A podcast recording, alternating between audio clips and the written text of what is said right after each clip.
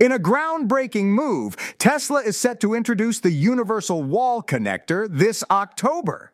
This isn't just another product in the Tesla store, it's a charging solution designed to bridge the divide between Tesla owners and the wider EV community. Now, if you're a Tesla owner, you're probably familiar with the Tesla Wall Connector, a sleek and efficient charging solution that's been a hit among Tesla enthusiasts. But here's the thing not all electric vehicles are created equal, and not all of them can use the Tesla Wall Connector. That's where the Universal Wall connector comes in. This new charging solution from Tesla integrates the J1772 connector standard, which is the current go to specification for charging non Tesla electric vehicles in North America.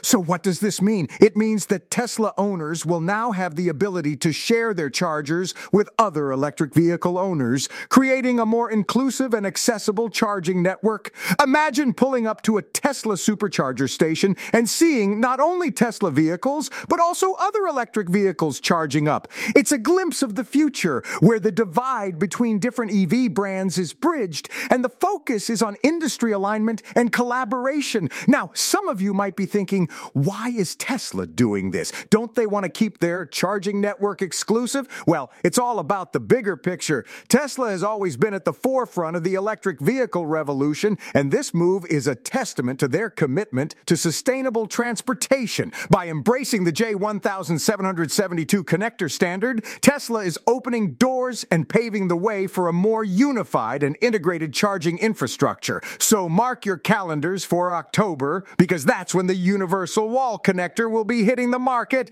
and who knows, maybe this is just the beginning of a new era in electric vehicle charging. This podcast was co produced by Daniel Aronoff and Mogul Media AI.